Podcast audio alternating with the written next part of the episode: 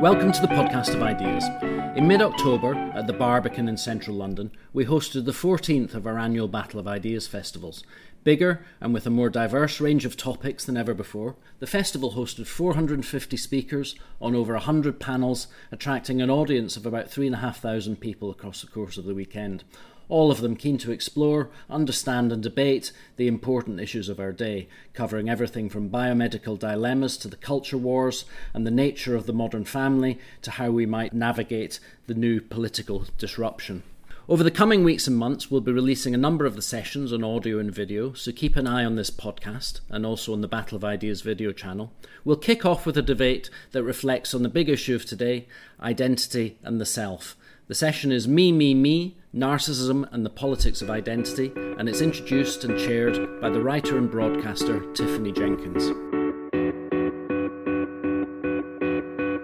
Welcome um, to this last session Me, Me, Me, Narcissism, and the New Politics of Identity. Um, it, my name's Tiffany Jenkins, and I'm chairing this session, and, and um, I'm really happy to be chairing this because I think it's the theme of identity has been confronted throughout the weekend, and I'm very glad that this panel now is going to solve everything that's been thrown up in the air.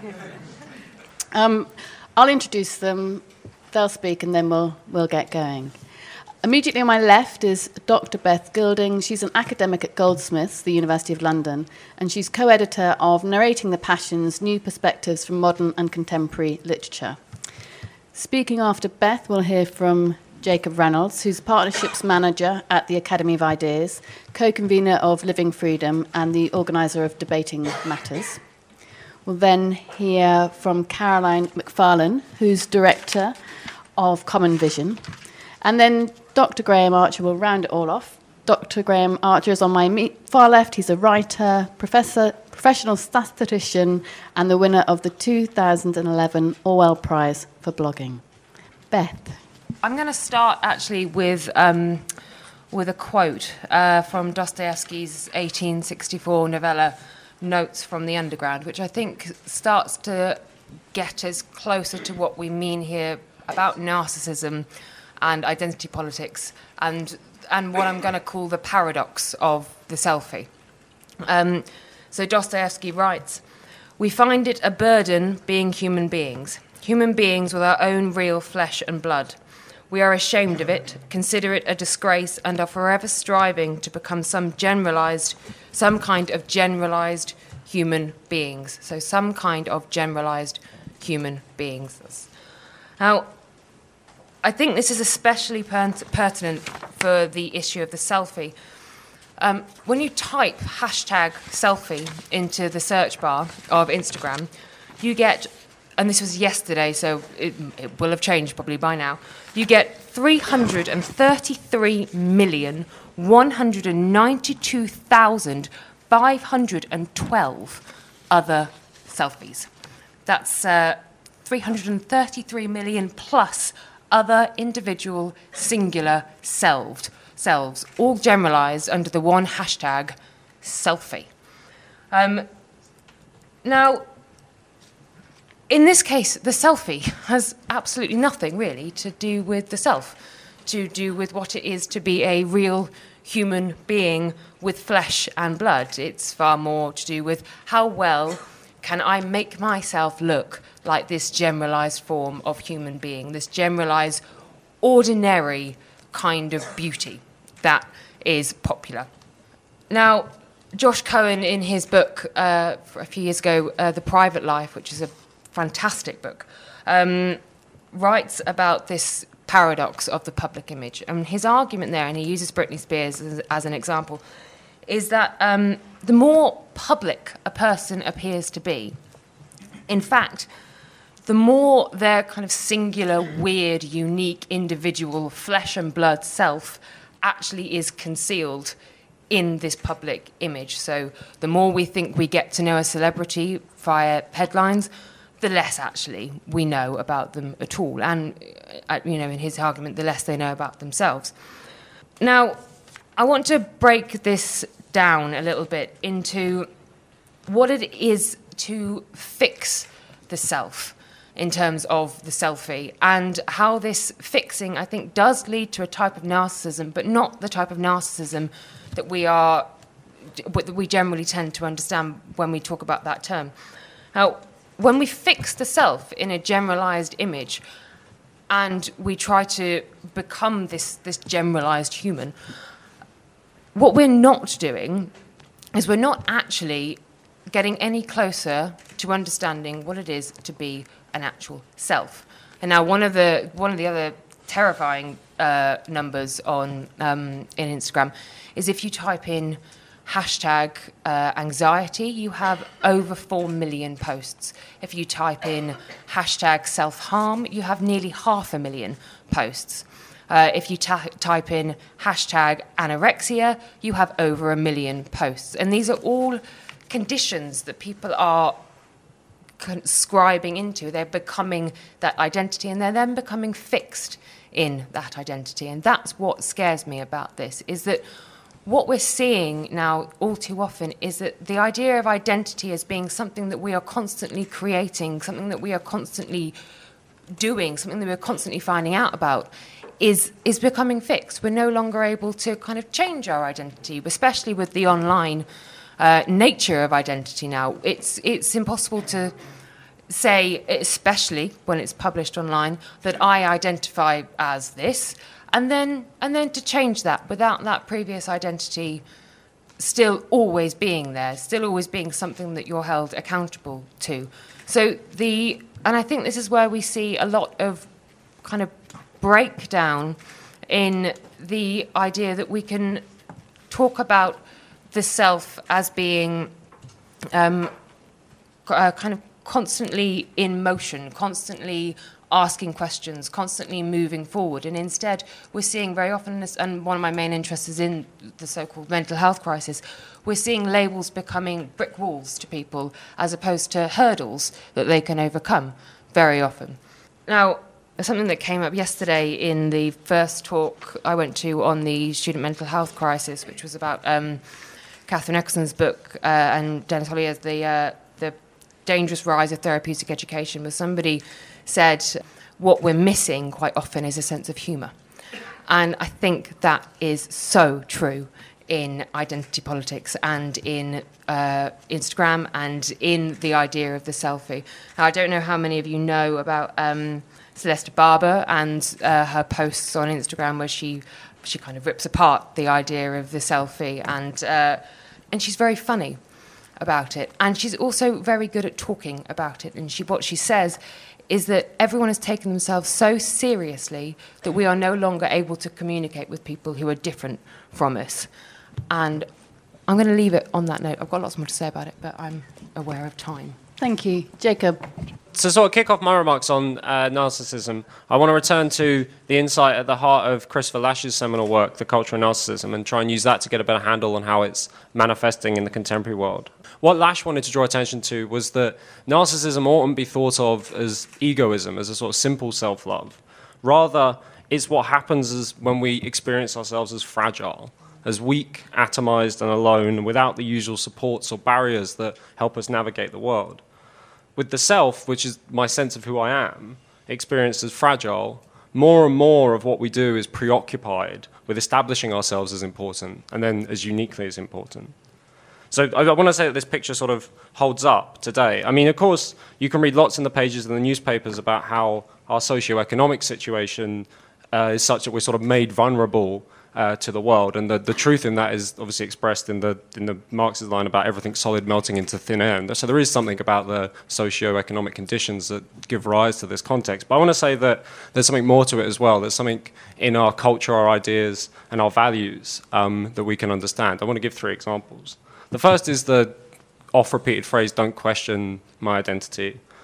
The second is the notion of gaslighting, and the third is I want to say something about contemporary relationships and casual intimacy.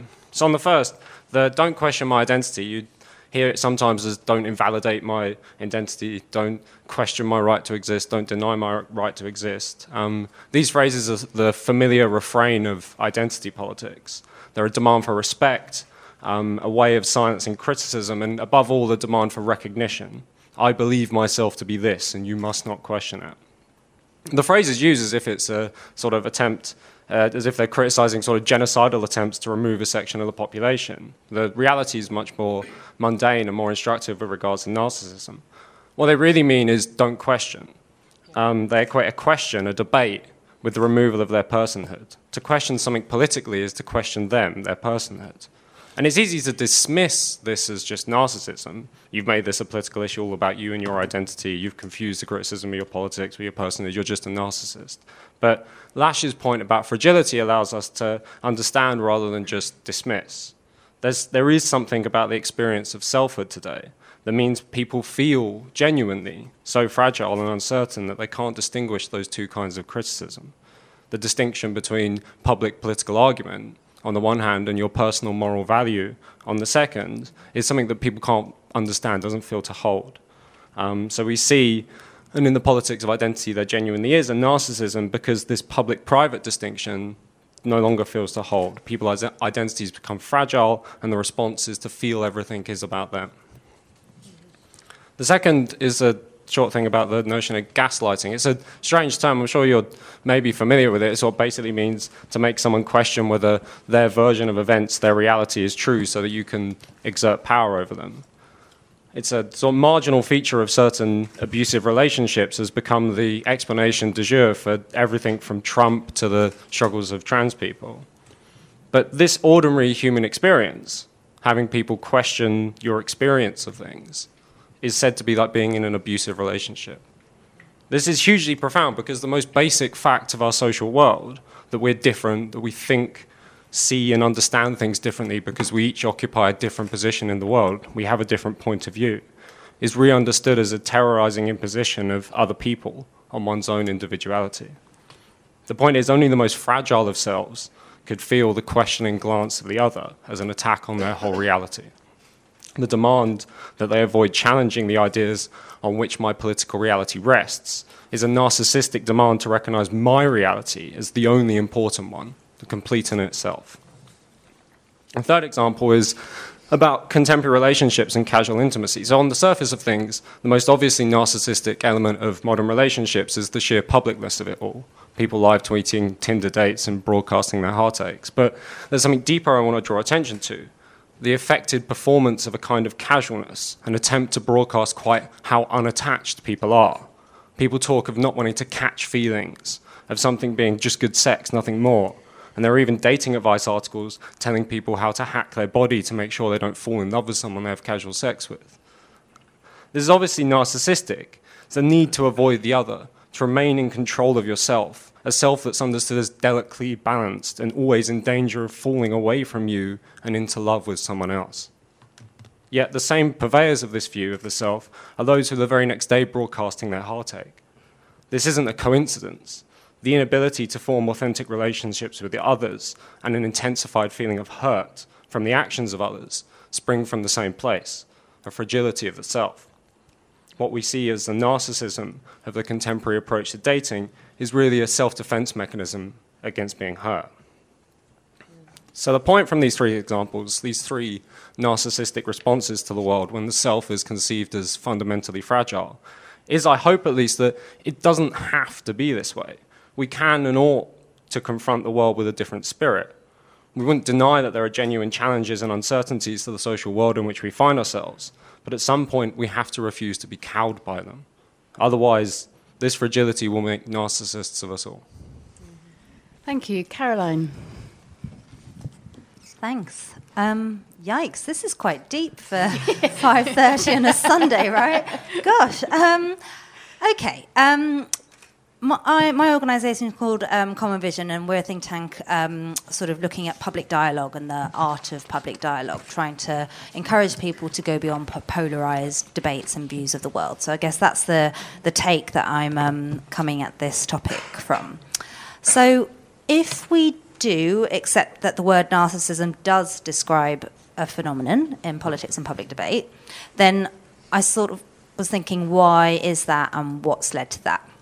I might be repeating a couple of things that's already been said. So, so cause number one, I guess, is this sense of personal agency and the fact that people in this world of speedy comms and disintermediated platforms, we all become content creators and influencers, certainly in our own little bubbles.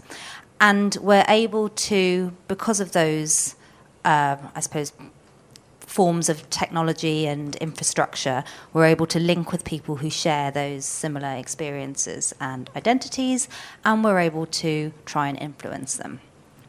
So that can be a good thing and it could be a bad thing. I would just point out that I guess I think narcissism is when you're being obsessed with yourself and your own reflection. I mean, literally, the story about Narcissus is your own reflection.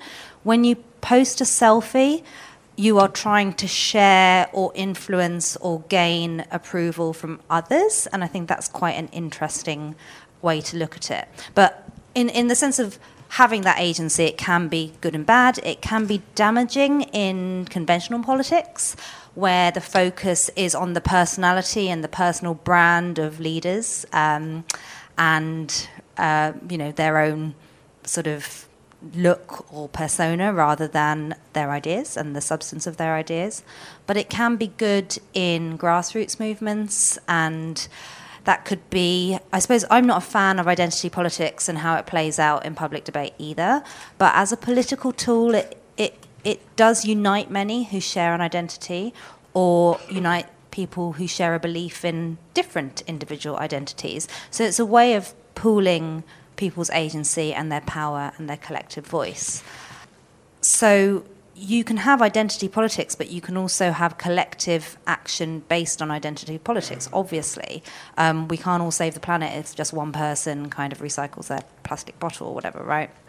But there's also this idea that that sort of focus on personal identity encourages or at least leads to ignorance of the other and erodes consensus and tolerance and um, sort of a way of sort of negotiation and um, coming to some sort of agreement about things. But also, I think, as as, uh, as as sort of Jacob mentioned a little bit, as a product of that, everyone having so much agency and everyone having so much individual kind of power potentially, if the opportunities are endless, then do you end up feeling disempowered anyway? And lonely and isolated and fragile. So I guess that leads me to my second point, which is on the kind of lots of people feeling like there's lots of opportunities for themselves as individuals, but then needing guidance to find out what to do with that and where to place that. So the other thing in the blurb of the of, of the discussion was that idea of um, self awareness and um, narcissism being people that are more focused on themselves and their personal, I suppose, um, mindsets.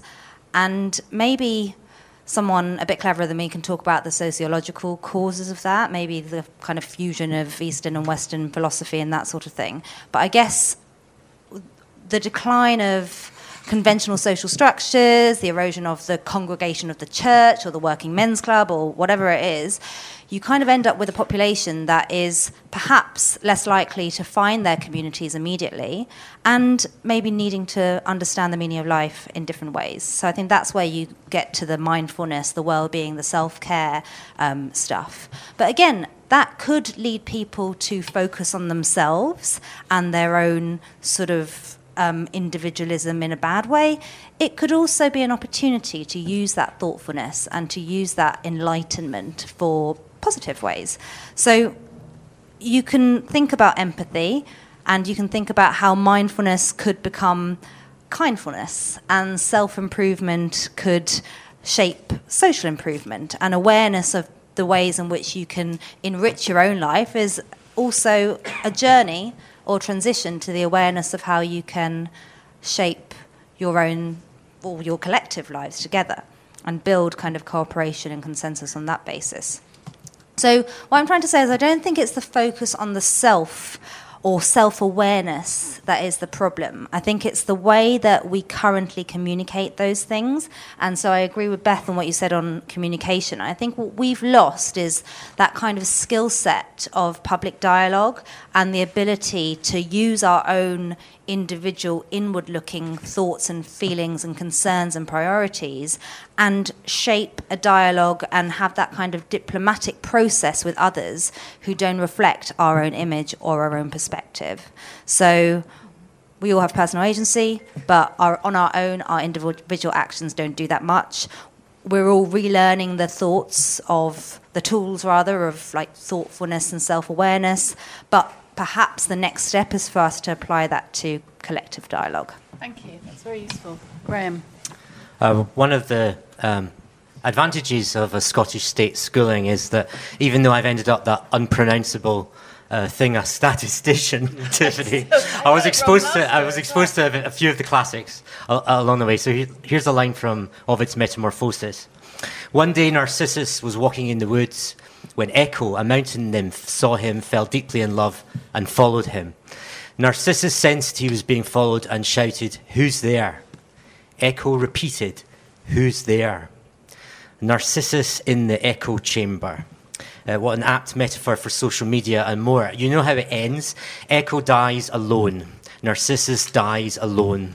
One imagines Narcissus as still as the water which bore his reflected image, just trembling in pre orgasmic rage and desire. That his rage and desire led to nothingness didn't deflect his neurotic, self directed dissolution. His desire for unattainable purity was succor enough, as I say, an apt metaphor.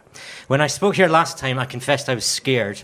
Scared to say out loud what I think about LGBTQ politics, that I'm a gay man and not a collection of initials. No one is a collection of initials, and that transgender political campaigns have little to do with male or female homosexuality, which is a celebration of one's gender rather than a rejection of the very concept. That I was scared to say that because the ferocity of the lobby groups behind those initials against transgressors can be vicious and sustained and quite possibly career limiting. So I'll take refuge in some poetry. Here's a bit of Seamus Heaney. Um, I sickened, turned, and ran. The great slime kings were gathered there for vengeance, and I knew that if I dipped my hand, the spawn would clutch it. In a week when we learned that a man had been placed in a women's prison, a predictable and predicted outcome of the gender politics that those lobby groups so loudly champion, and the Wellcome Foundation, for God's sake, launched an exhibition too frightened to use the word women at all, inventing some unpronounceable, uninterpretable word merely to avoid the lobby group's censure, my fear hasn't gone away. The great slime kings are on the march. In 1996, I wrote in this journal, a toxicology journal, most of us believe the universe exists and we can learn something about its mechanisms by measuring observable phenomena. Middle aged Graeme laughs at that now. Not because I no longer believe in the universe or the importance of using language as precisely as possible to describe it in order to produce valid conclusions about the laws that govern existence. I laugh because I no longer believe that most of us think any such thing. Most of us, most of those who write for grievance studies journals anyway, or who appear in BBC videos to claim quantum theory as proof that one's gender is whatever one claims it to be, seem to believe that the universe exists only as an extension of our own desires, and its reality is nothing more than anything we care to assert at any given moment in time. I am now a woman. Which of you will dare to contradict me? I'm a man again now, in case my husband is watching. To be clear, I'm not an unthinking schoolboy in hock to some myth about science's supposed objective nature. I'm a Bayesian. Belief validation of any theory is a function not only of data, but also of my, by definition, subjective view of the world. Which theory do we choose to test? How do we choose to test it? But evidence, enough of it, must eventually trump belief. That's the beauty of Bayes' theorem, which, because it's a mathematical proof, is true, whatever postmodernists assert. Enough evidence, as per Bayes' theorem, must cause differing opinions to converge. It's Plato's cave meets the probability calculus. That's why grievance studies, I, I know Dr. Pluckrose is, is, in this, so can I just say both simultaneously, I'm honoured to be in the same room as you, but I'm now terrified. That's why grievance studies isn't science, isn't even rational, and why the publication of gendered reviews of glaciology and geography papers is, to use a word du jour, problematic. No amount of evidence will ever change the opinion of an identity politics advocate in bulbous throated shriek, whose desire isn't for rational statements about real things, but is an urge to clutch and destroy anyone who dips their mind into the quagmire spawn of their ideological swamp. Remember those students screaming at the US academic over the Halloween costumes, or the glee with which the woman, adult, female billboard outside this year's Labour conference was removed, or the onanistic, narcissus again joy with which activists campaigned for a comedian to receive a formal police war- warning recently. And you remember, of course, Mr. Socrates, the philosophy student, forced from his philosophy magazine for the temerity of tweeting, Women don't have penises. Socrates forced into hemlock consumption to satiate the slime king's appetite, but it is not satiated, it is unsatiable. The activists who live in the vengeance swamp have elevated their sense of self into the whole of their ideology. It's a form of pathological subjectivism, and anyone who was bullied at school can see what those pathologically subjective students were doing when they screamed at that lecturer. They were bullies. That's why they frighten us, because it works. It's tempting to say, Seamus again, that to pry into roots, to finger slime, to stare big eyed Narcissus into some spring is beneath all adult dignity. Tempting, but a temptation we have to resist. So thank you, James Lindsay. Thank you, Helen Pluckrose and Peter Boghossian, authors of those grievance study papers. You are my heroes.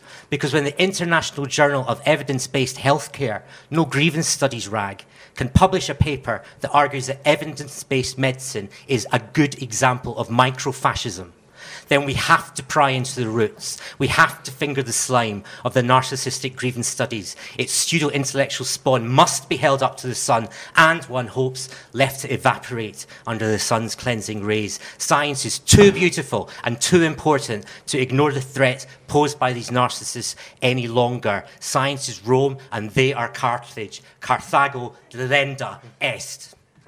Can we thank our panel?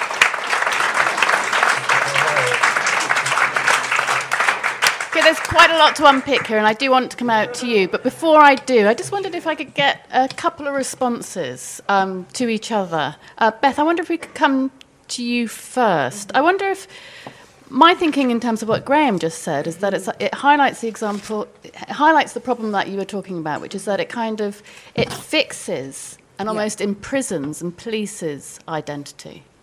Yeah, uh, I think I think this. Uh, I mean, Graeme just did it so much better than I did or could do. Um, thank you so much for that.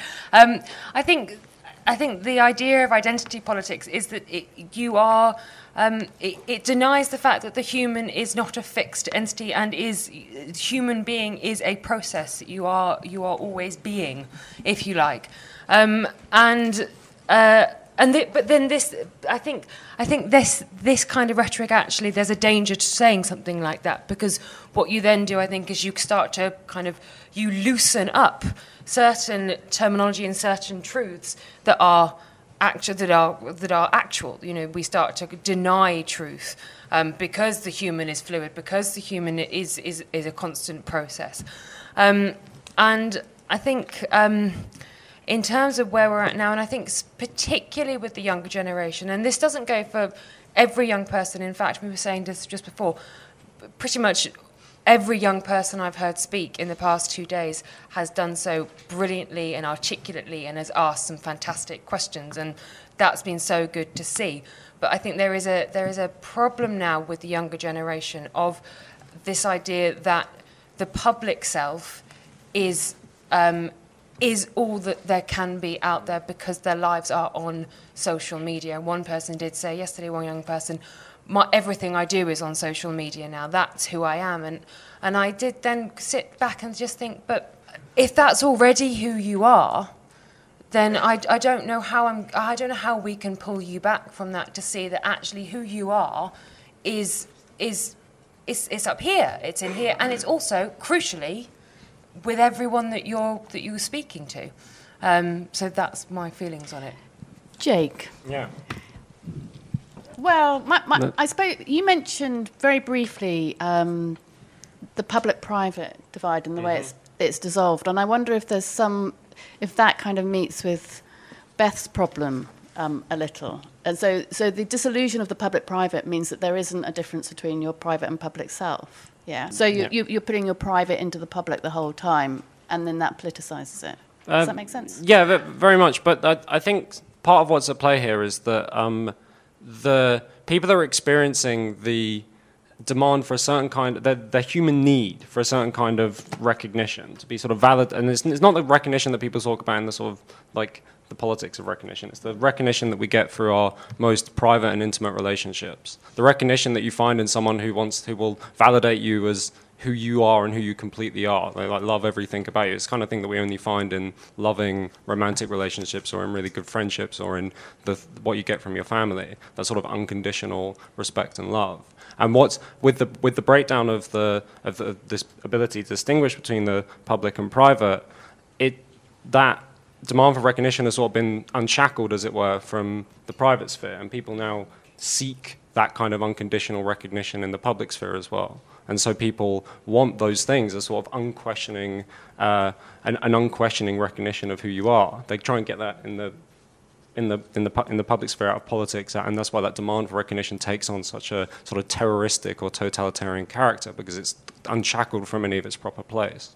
It does, it does relate to what you were saying, though, about the creation of a public commons I think. Uh, the sort of the division between public and private and, and recreating that requires a kind of public space where we meet as non whatever we may be, you know, where we're not always self declaring everything about us, but we're meeting as rational adults, like I suppose in a bit like this, maybe. And so, h- how would you see that developing?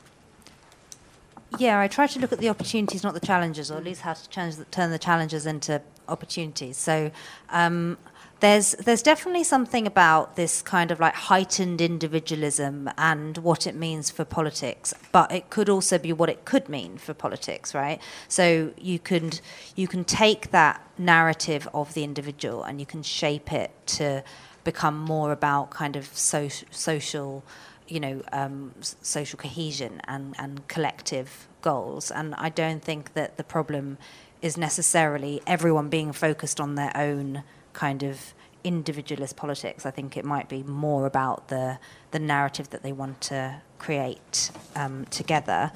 I, I, was just I, I, was just trying to in my head think about how this all plays out as well because mm-hmm. we can sit here and we can kind of talk about how social media has has you know ruined everything for ages but social media is just another form of communication and even though we didn't do it so quickly or so frequently before we still kind of sent I, I don't know um, uh, passionate letters to people in the 18th century or whatever, which were declarations of kind of um, uh, uh, sort of self. Um, validation and all that sort of thing. So I, I, think I think there's something to be said about what what do we do with it, or how do we use it, and actually, um, it it's a shame if everyone sits there and they go, oh, and I'm not saying that anyone here has done this, but oh, that we've got this kind of cult of identity politics and what do we do about it? But then they don't recognize the individual agency in themselves to be the first person to just have a better dialogue with people who they don't agree with and maybe help build up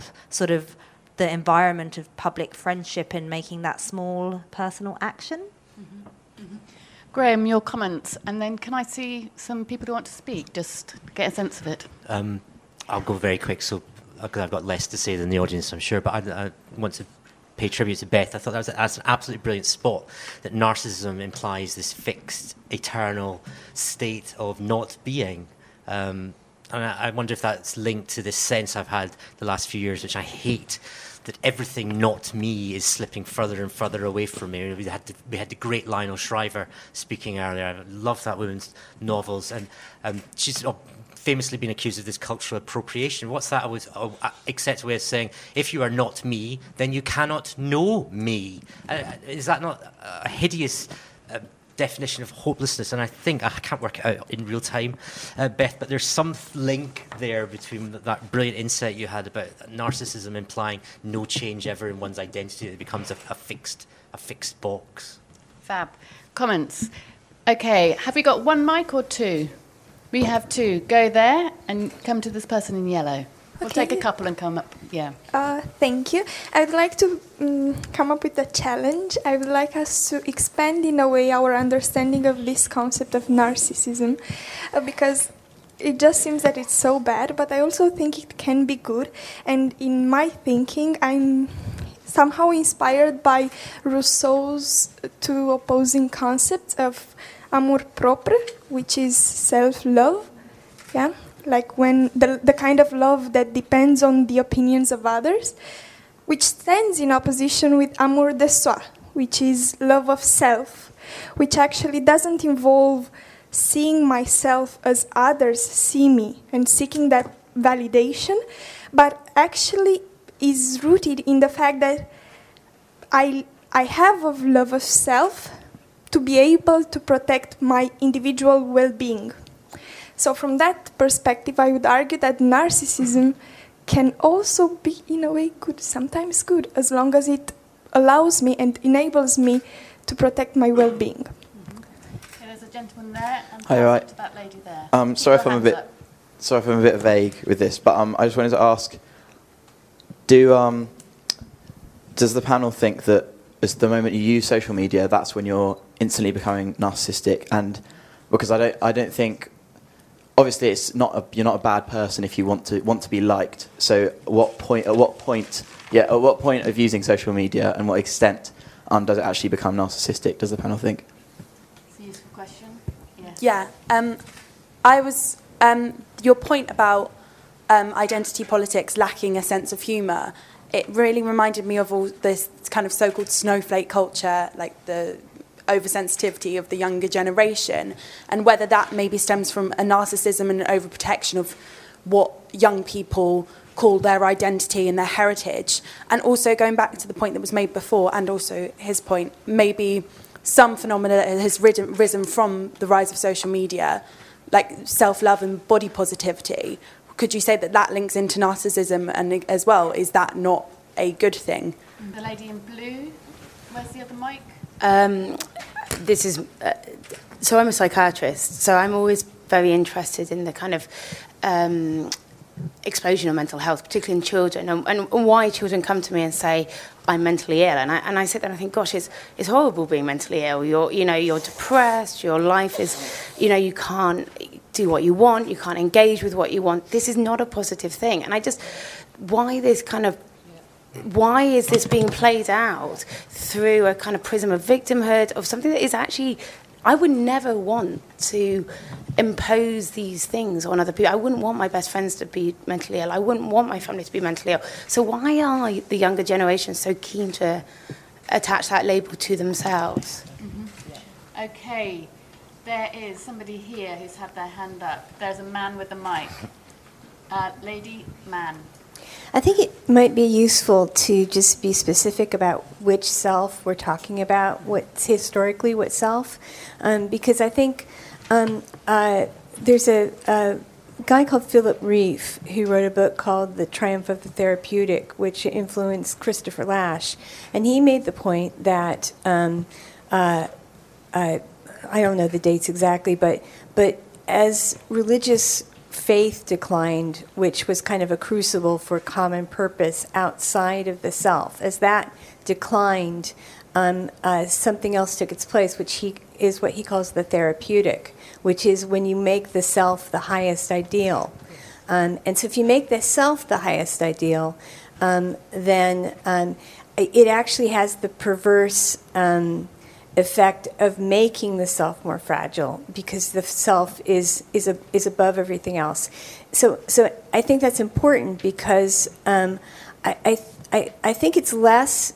Uh, I, I think that social media um, and uh, the the selfie. I think that's more of a, a kind of a, a side effect of the kind of conception of self that we have today. And it's kind of ironic because it's like if if you have a weak um, if you have a weak concept of self, um, you're constantly needing to kind of gain reassurance that you exist. So it's not even like you're really fixing the self. It's like you're constantly having to um, having to uh, be recognized to exist. So it's almost like I liked the the um, the the reference to um, to narcissist and, and echo, but I think that what that it doesn't quite work because today the narcissist is going echo echo look at me echo um, so it's it's it's more sort of um, uh, uh, at the risk of sounding therapeutic codependent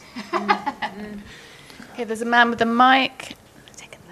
I Person think- with the mic, yeah. You go I there. think it links to the point that's just been made. Um, but someone on the panel said, you know, what are the consequences for politics? And what I'd like to suggest is that, you know, whatever the consequences of politics, this is a consequence of politics. Because Margaret Thatcher said, there's no such thing as society. There's only individuals with individual wants and individual needs. And that was an ideology, an evil, I think, ideological statement, which has um, heavily influenced our society. And, um, you know, this is, what, this is what it has led to. Pass it to the person right behind you. Who's got the mic over here? You. Hi, um, I just wanted to say to Graeme, first of all, as a member of the homosexual community, it's great that someone like you is able to say what you said in the beginning because there's not many people who are brave enough to do it because you will be shot down immediately for even questioning the kinds of trendy gender questions that exist right now. And even if you do it in an empathic way, it just seems very su- suffocating in some ways. So that's the first thing.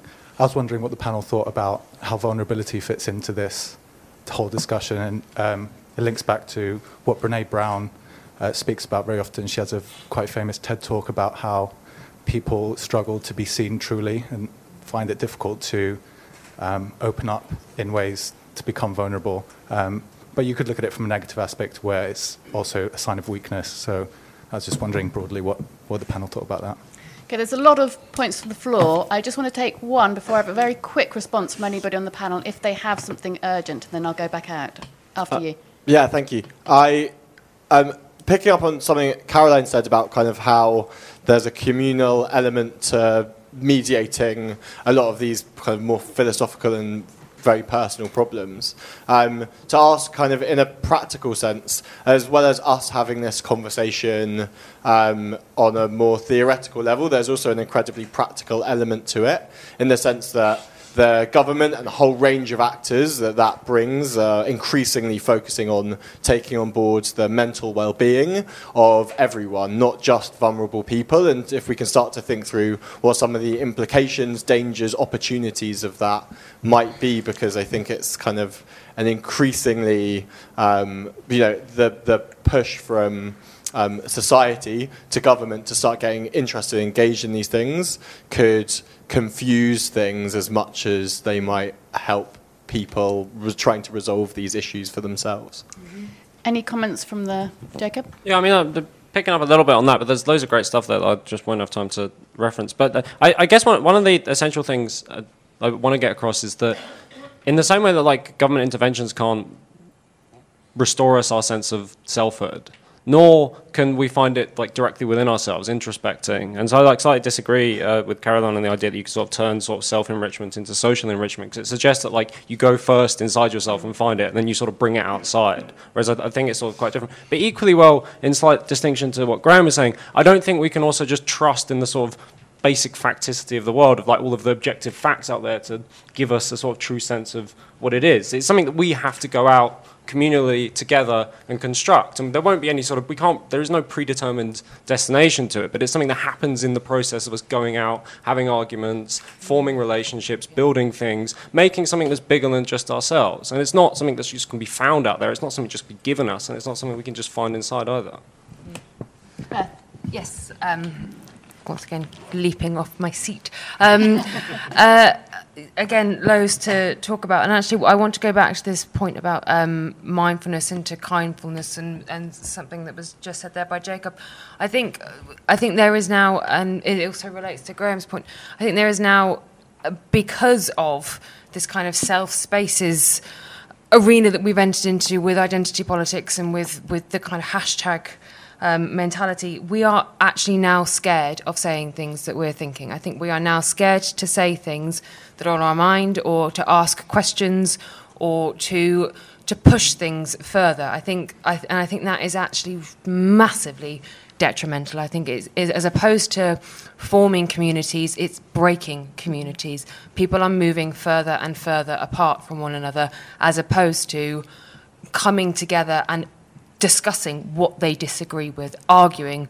We, we, we don't learn how to argue anymore. I mean, I'm one of five siblings. I'm pretty good at arguing, to be honest with you. Uh, but um, you, you know, it it I, and I think there's there's this fear now. There's this there's constantly this fear that we're going to be accused, we're going to be branded as being something that we're not. And I think this is this is part of the danger of identity politics that you you can just as quickly as you can brand yourself with your tagline on Twitter, you can be branded and that can have huge consequences on every aspect of your life.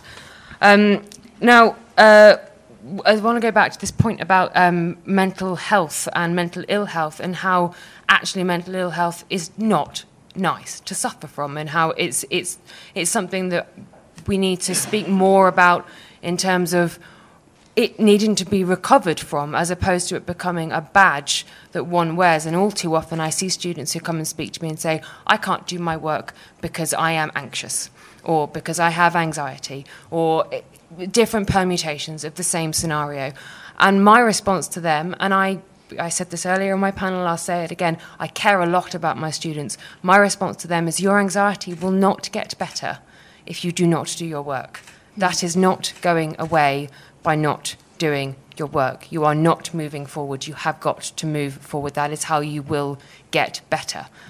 And generally speaking, is well received. But there are there has been the odd student who's come back to me and said, "But you're you're taking away something that I have. I have this diagnosis. It's a valid diagnosis. And of course, yes, it's a valid diagnosis, but it is also a diagnosis. It is something that you need to be working on recovering from. It's not something that you can sit in because you will not ever get beyond it unless you learn how to get yourself out of it. And you get yourself out of these things through other people, through ideas, through learning, through going onto the outside and speaking with people.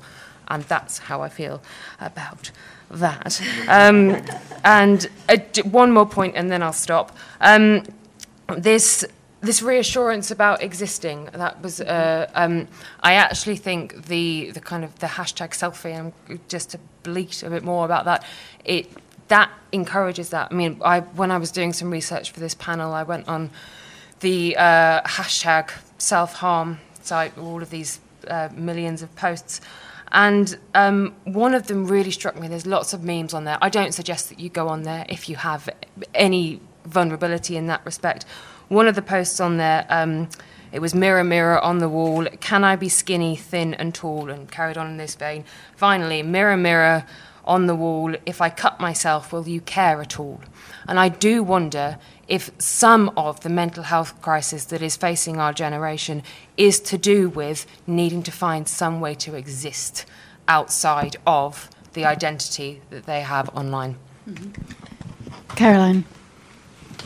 Thanks. Um, yeah, what, what Beth said first about the um, uh, communications um, between people, I think um, I, I, definitely agree that that's that's something that can that we can do better on. But I think what you said about we we need to learn how to argue. I think we do learn how to argue every single day. All we do is learn how to argue, and the way that sort of public and political d- debate plays out is that you're supposed to immediately react to someone that you don't agree with by saying, I don't agree with you. And so, if, if anything, we need a little bit less kind of argument and, and a bit more kind of, you know, um, dialogue and, and, and uh, in a real in a real way. And I think that relates to the question about vulnerability because if you are able to experience a situation where you are talking to someone who you don't necessarily know or understand, then you'll realize that everyone is vulnerable or everyone feels vulnerable. And often you'll you know, will find ourselves in situations where there's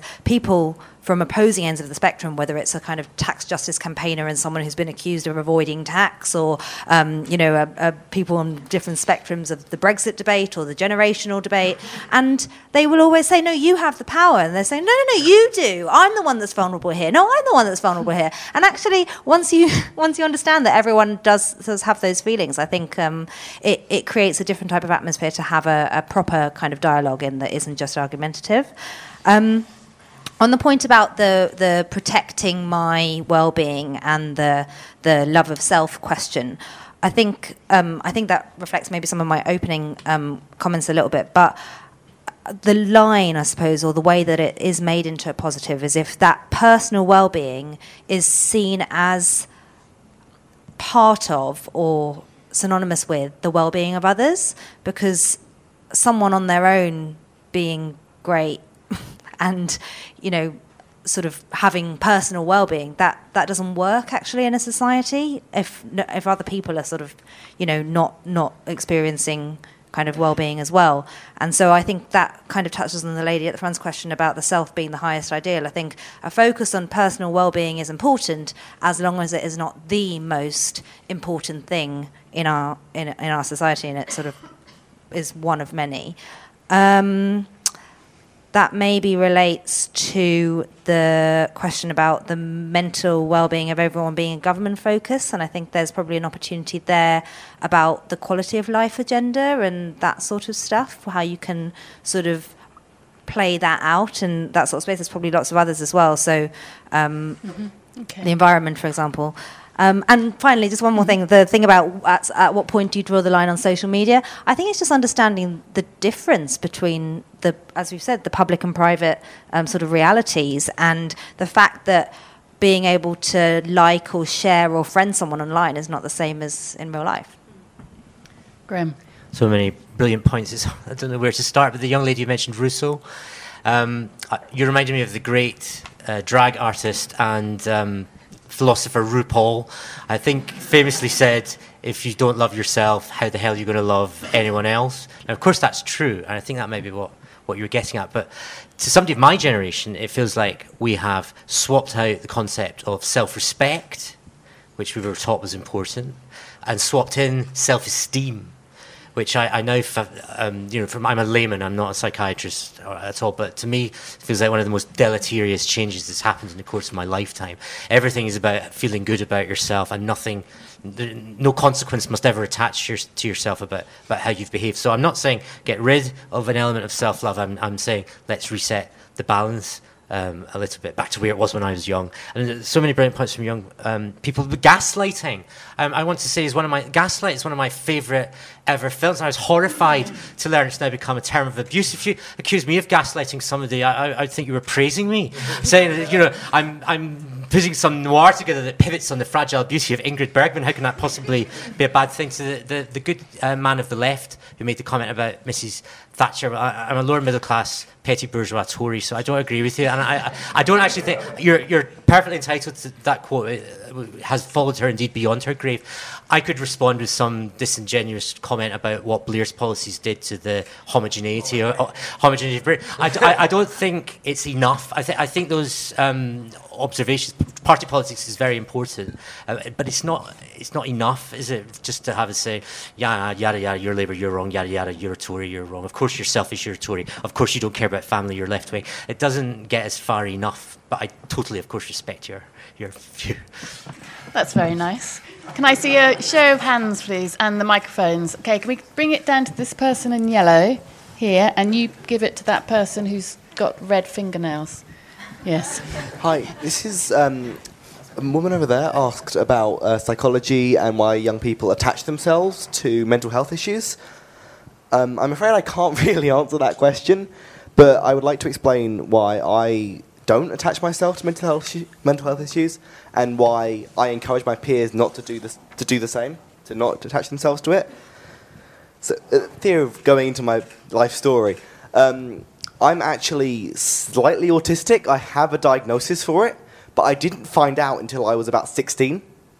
So I went quite a lot of my life with um, not knowing that I had mental health issues, which I think has been really beneficial for the way I developed, because it meant that I was able to attach myself and form my identity around other things, sort of actual physical things in life and experiences rather than excuses. Not that mental health is an excuse, but you know.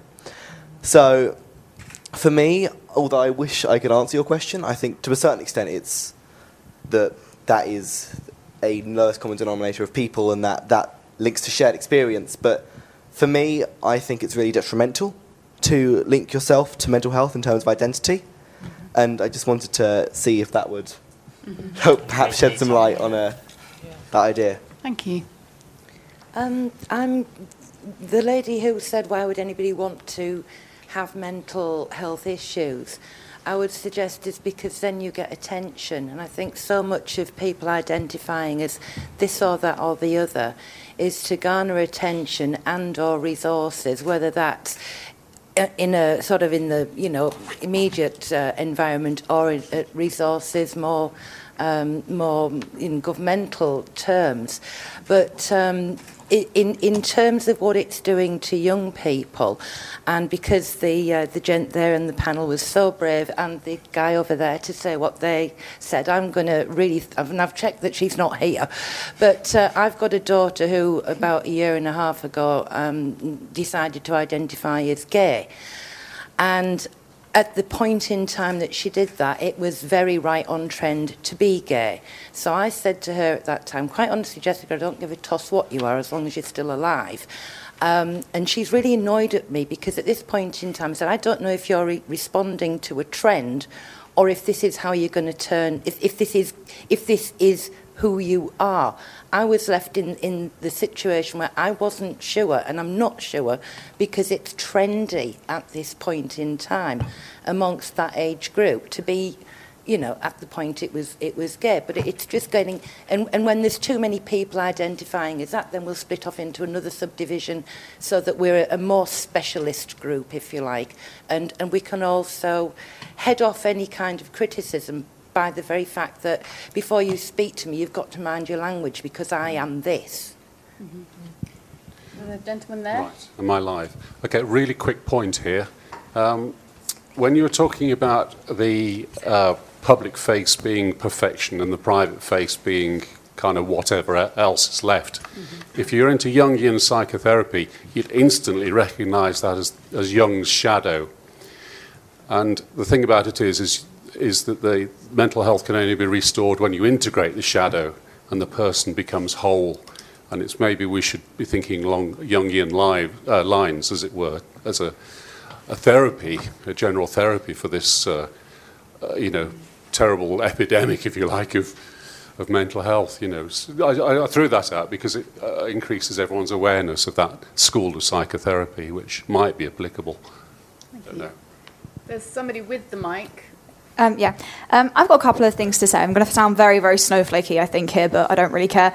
Um, so, starting with mental health, um, nothing actually upsets me more than when I hear people saying people say they have a mental health condition for attention, because I feel that's a huge mischaracterization of young people and of mental health. People don't want to be ill, and if they're brave enough to be going for help, that should be respected, and we should like appreciate the fact they're trying to get better. They're trying to do something about it, and I'm sure if you look through the hashtag anxiety thing on Instagram, you will find stories of people how they're saying hashtag anxiety to try and help others with their story and to make others feel better.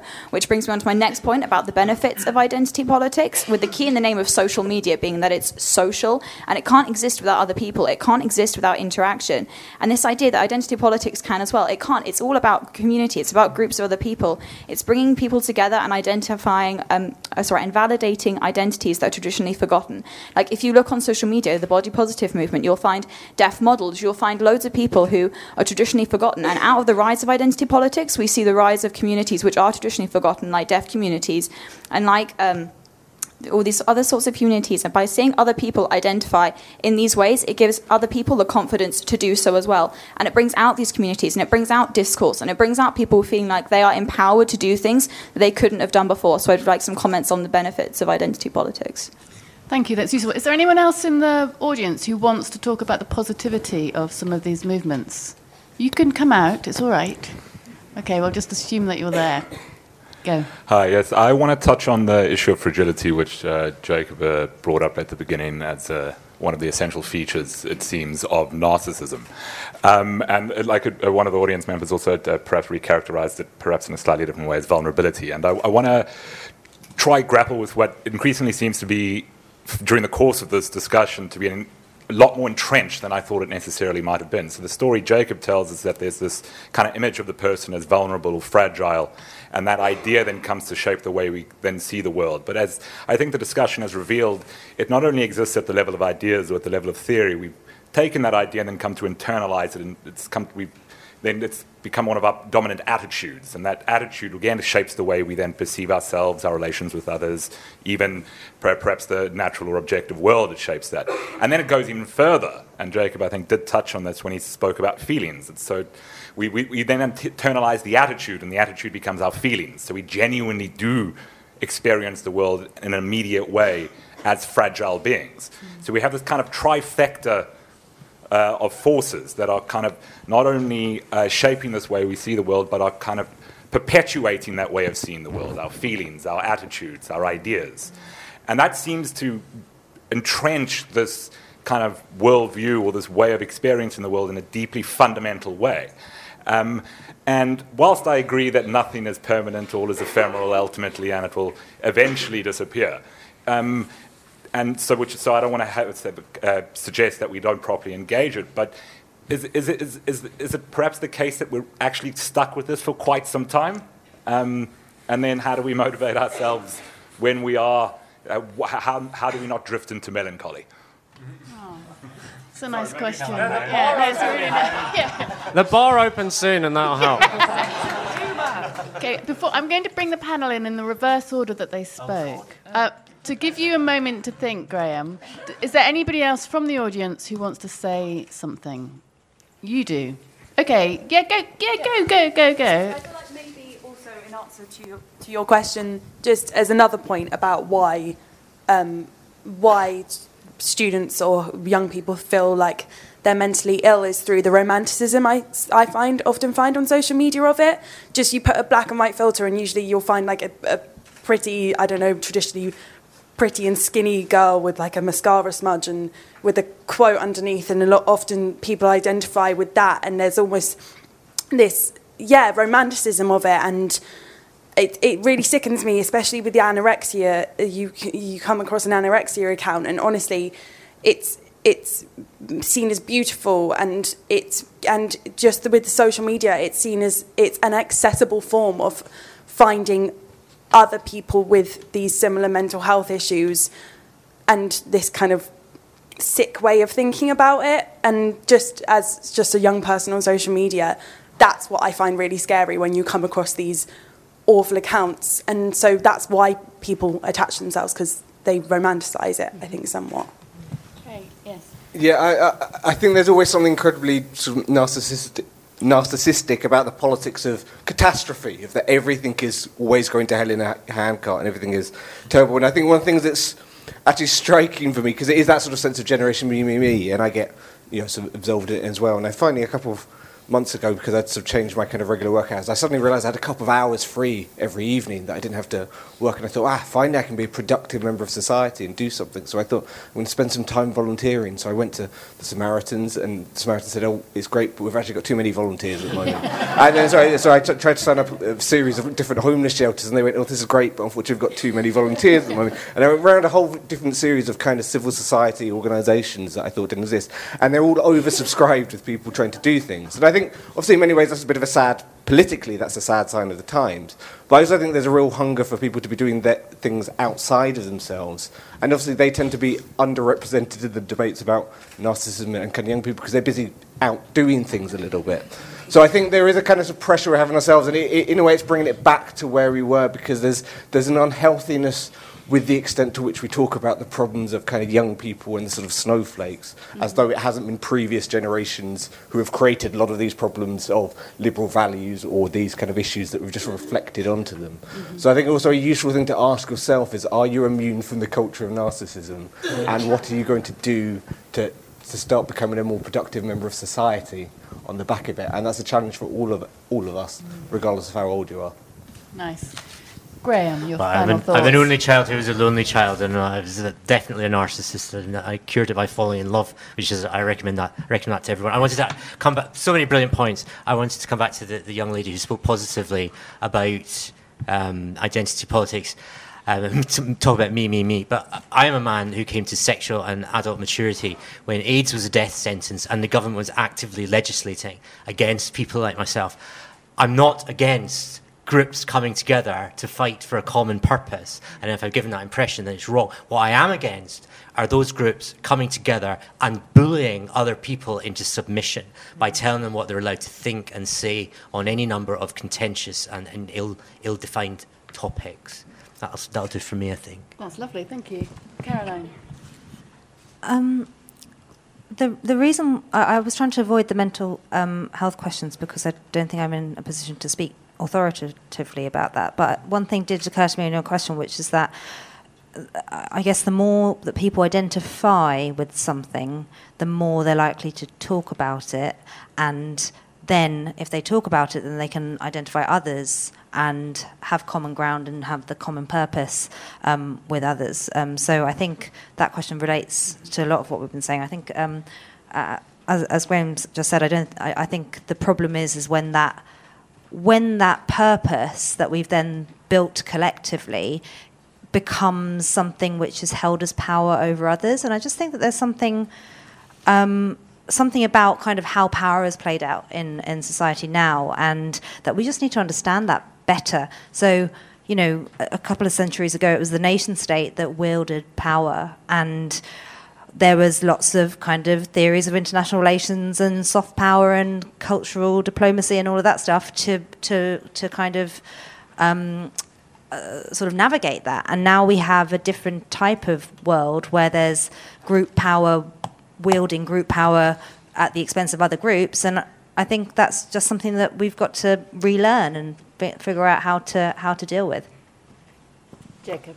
Yeah, wow, so much stuff. Thanks, uh, the audience, and really great stuff. Um, uh, so, very quickly, the question about the sort of direct challenge from the young lady there about the sort of this this hashtags and people coming together on hashtags. I think there's like this almost like precisely the, the opposite, right? Because that's about people broadcasting something on the basis of firstly vulnerability and secondly something personal.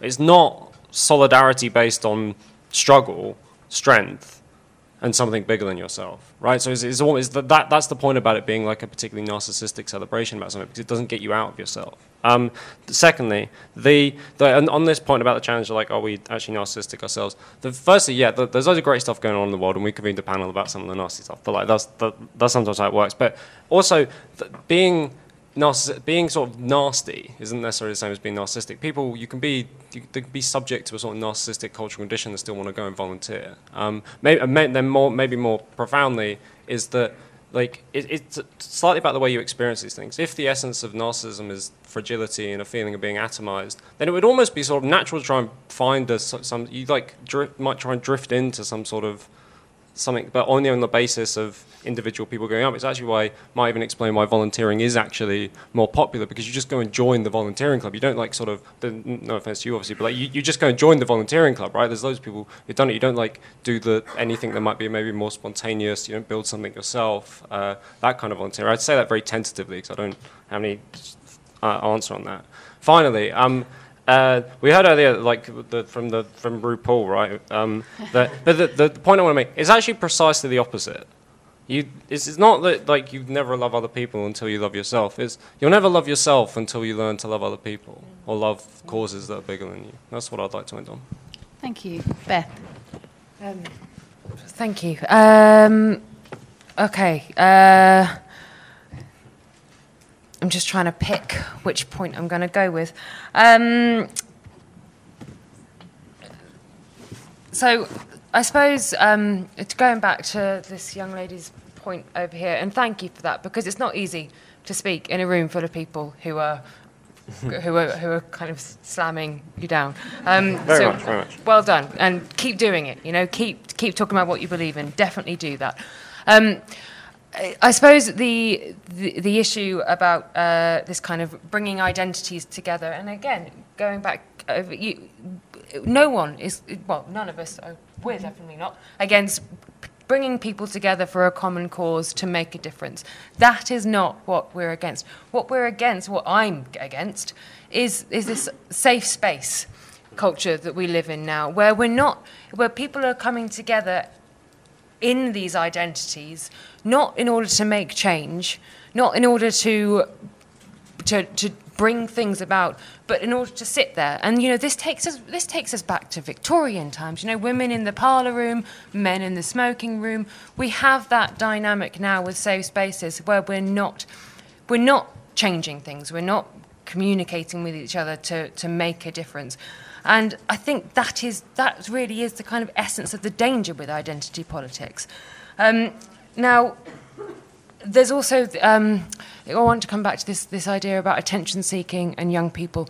Now, I again thank you for that point. I think I think people aren't talking about attention seeking enough, but I also think that that's because it's become such a negative term Um, and as such, it's, it's kind of obsolete. It's a bit like calling a young person a snowflake.